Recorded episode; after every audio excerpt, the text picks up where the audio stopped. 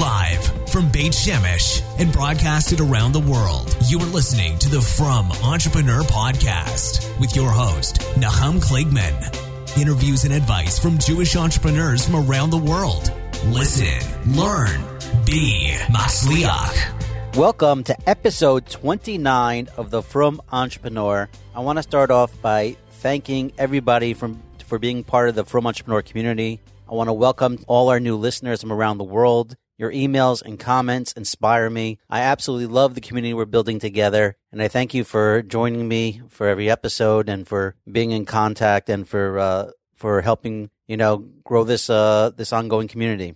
There's a lot more coming in the pipeline. I'll be very excited to talk about in the near future. Uh, but for now, thank you so much. Two things you could do for me if you're enjoying this podcast. One is to please share it with other people. If you know somebody that can, uh, that would enjoy one of our episodes or enjoy subscribing, please feel free to share it with them. And the second is if you're on iTunes, whether you have an iPhone, an iPad, or if you just have an iTunes account, if you could rate uh, this podcast, that would be very beneficial to me if you uh, leave uh, some feedback on iTunes. It helps me out a lot. So uh, if you could just take 60 seconds and do that, that would be absolutely amazing. A few days ago, my mother sent me an email. And uh, first of all, my mother, she listens to every one of my episodes. So, hi, mom. Thank you for listening she sent me and my brothers an email with a picture of a guy, someone from our past, and says, "Do you know who this is?" And it was, uh, I think, you know, we, we all got it right away. It was a picture from over 30 years ago of our mailman. Now, I don't know about you, but you may not remember who your mailman is today, much less 10 years ago or 30 years ago. But this mailman made uh, an impression on my brothers and I, and probably on hundreds of other people. Those of you from uh, Passaic, probably remember and probably know who I'm talking about, especially in the Brook Avenue, Amsterdam Avenue, uh, Terhune Avenue area. We're talking about our mailman, and his name is Do-It. Actually, I don't remember his real name, although I'm sure one of the Stareshefskys probably know his real name. But we called him Do-It because we would see him twice a day. Once a day, he would come around delivering our mail, and the other time of day, he would be running by us. And every time you'd see him, he was so pumped up, so excited. He was like uh, you know, running like on adrenaline, and he'd always yell out, "Do it!" And whenever you'd see him, whether you're driving by, whether he's walking by, running by your house, if you yell, if you would yell, "Do it!" to him, he would yell back, "Do it!" and pump his fist in the air. And it was something that uh, it was a message that he was giving us that whenever, in, and that is, you know, whether through rain or sleet or snow, he would always do his job consistently, day in and day out, year after year. We saw him constantly running and delivering the mail and constantly saying, do it. And he was a very happy guy, very successful in what he did. And, uh, you know, he left an impression on everybody that met him, always had a smile and uh, always delivered the mail. he was absolutely fantastic and he was very inspiring. And that's something that we can learn as entrepreneurs. Sometimes you just have to do it. In a previous episode, episode 19, I talked about the fears that may hold you back from being an entrepreneur. Today, I'm not going to talk about the fears because let's say you got past the fears and you're ready to go, but you're just not launching, right? What's holding you back from launching and what are some of the mistakes that you make by not launching, by not going for it, by not releasing? Reid Hoffman, who is a co-founder of LinkedIn, a fellow Yid, and somebody I actually had a pleasure of meeting a few years ago, he has a famous quote. He says, if you are not embarrassed by the first version of your product, you've launched too late. Meaning, if you're going to wait till it's perfect, if you're going to wait till everything is absolutely fantastic, you're never ever going to launch because you're never going to be 100% happy with what you do. It's the same thing with an author when he's writing a book. At some point, you just have to say, okay, the book is finished. It's as great as it can be. Yeah, maybe a month later, you may have another idea, but at some point, you just have to release it. You just have to do it. You just have to, you know, move forward. And I think it's important, uh, especially today, nowadays, not to get so caught up in the perfectionism that could be holding you back. So the question is, is when should you launch?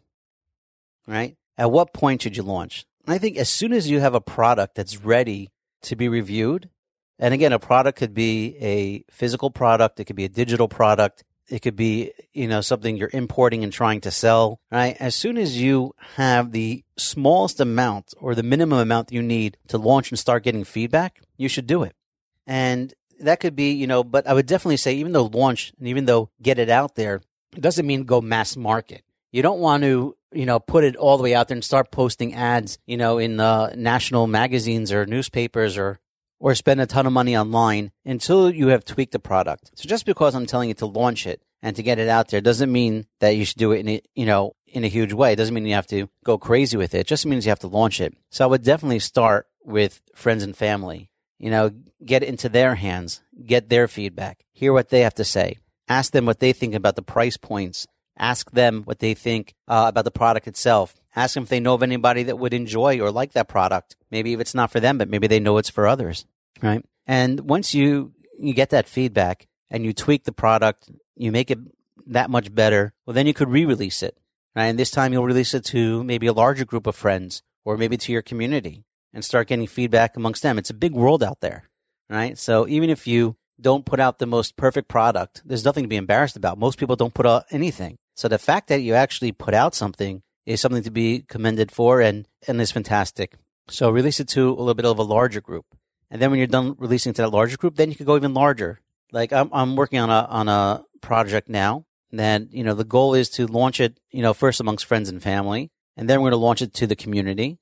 Then we're going to launch it to uh, through Yerushalayim, and then we're planning on launching it through to Tel Aviv, and then to the rest of Israel. And then once we've tweaked it and we think it's fantastic, we made it as good as we can for international release, then we'll start releasing it to the states, right? So, but you have to. But just because, you know, but if I had the mindset that said, hey, I'm not going to release it until it's perfect and ready for the world to see, it may never get released don't be worried about getting press or, you know, if someone's going to pick up the story and you're going to be embarrassed about what is you sent because, you know, it's not so easy to get press these days. You're going to actually have to go out and try to get it, right? And if you do get the press and you do get that and, and people are knowing about then the product is probably pretty good already. So obviously everything needs constant tweaking and updating. It's not like you build it and then it's finished, right? It's constantly, you know, taking your product, your idea, your business and constantly making it better A couple of years ago, I had a client in my coaching program, and one of the things he liked to do is he liked to talk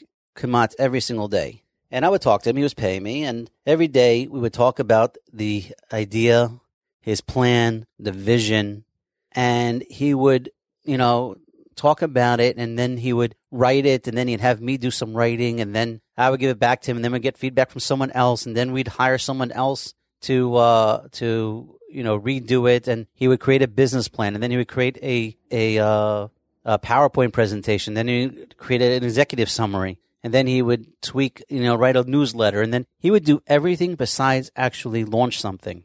And uh, I said to him, this guy's actually from Texas. I said to him, I said, at when are you going to just launch something? He says, well, I don't want to launch it because what if it's not right or what if people, I said, you're not going to know if it's right. You're not going to know if it's good if you, unless you launch something. It doesn't have to be everything, but launch something. Start getting feedback on the idea. Start, you know, uh, hearing what other people have to say. You know, start seeing if there's a following for it. And I said, if you're going to wait till everything is absolutely perfect, you're never going to launch. And after six months of coaching with him and trying to get him to launch something, he finally got to the point where he was ready to launch. the the The plan was was proven. People liked it. Uh, everything was fine. Everything was great. There's only one problem.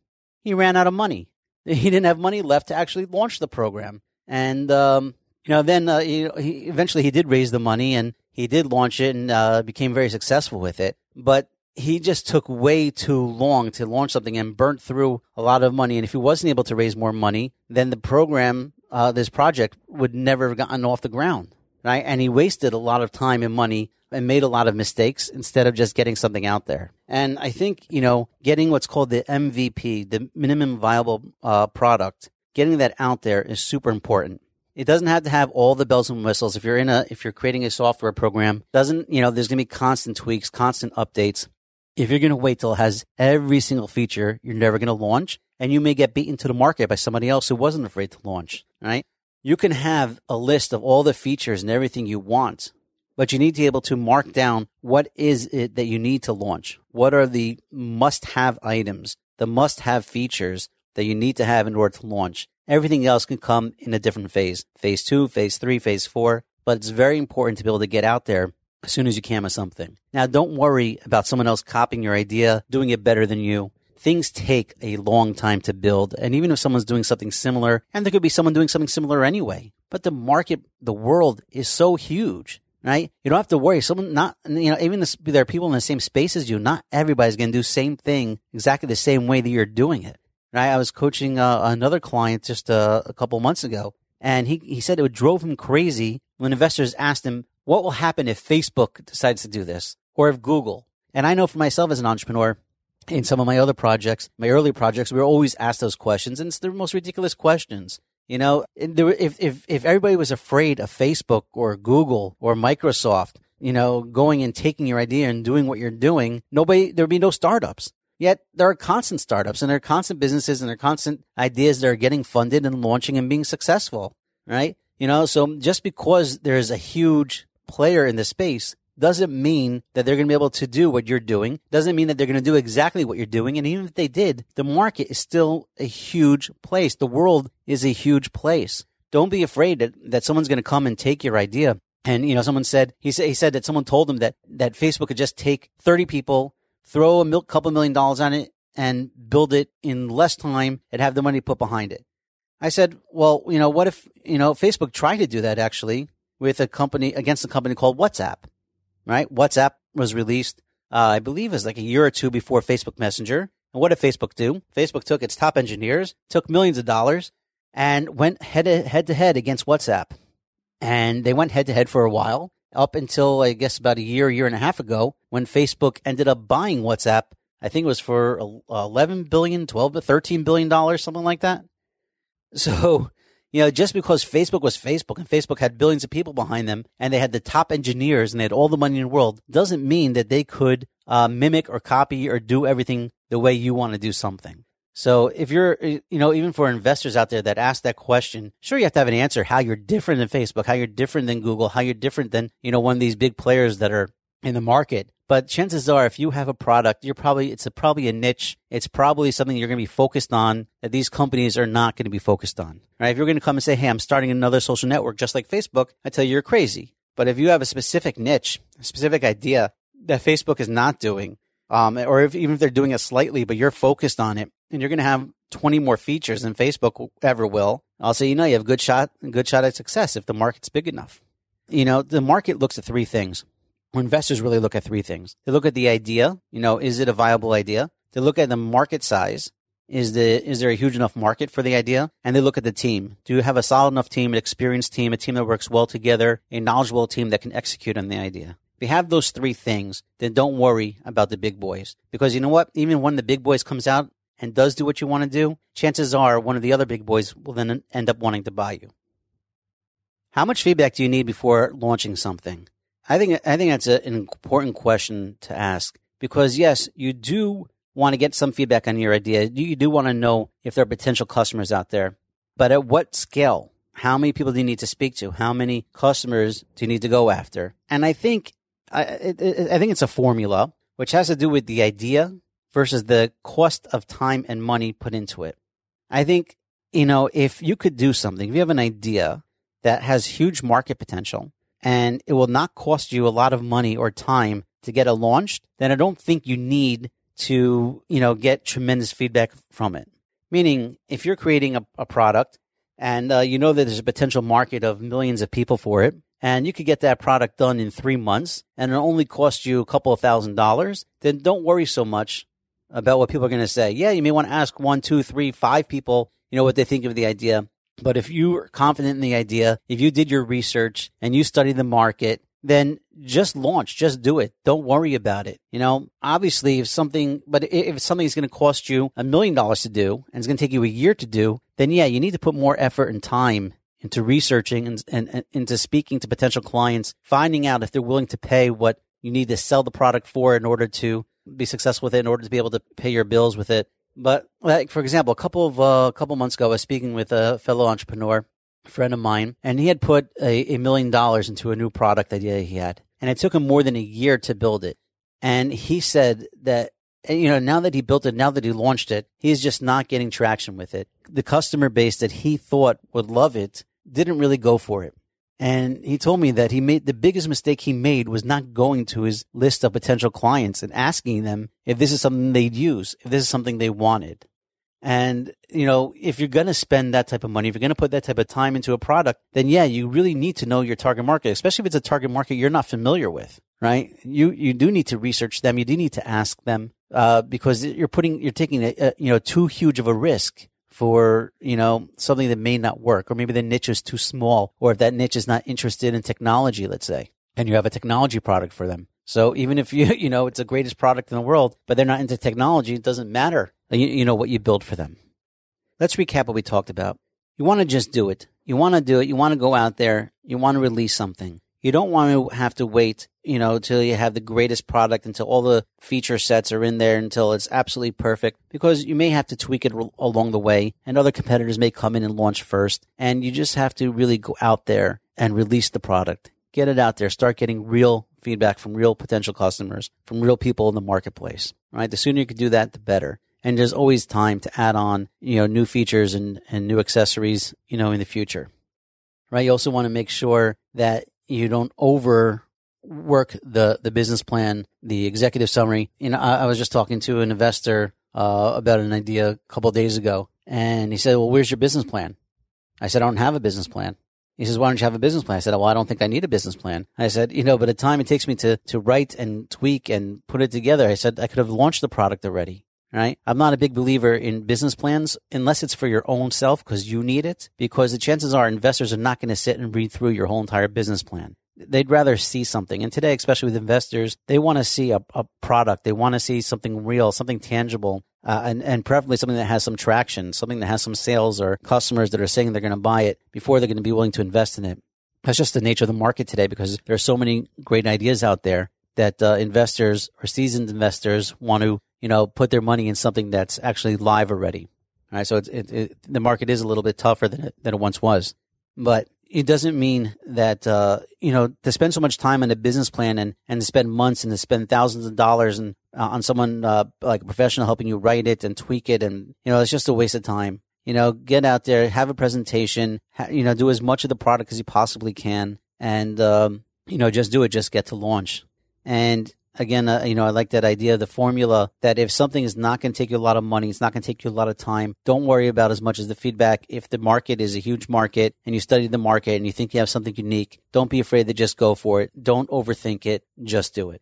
Anyway, thank you guys again for listening to this podcast. I hope you have learned something. There are listeners out there that have sent me ideas of people who I should interview. Please keep those coming. If you have any questions on entrepreneurship, you know, please, you know, send them to, those to me as well, and I'll be happy to share with them in the uh, in future podcasts. Share the answers in future podcasts. Thank you again.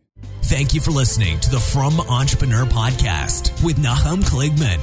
We hope you learned something valuable and will share this with your friends. For show notes, archives of previous episodes, and more information to help you start and grow your business, please visit our website, www.frumentrepreneur.com. Listen, learn, be Masliach.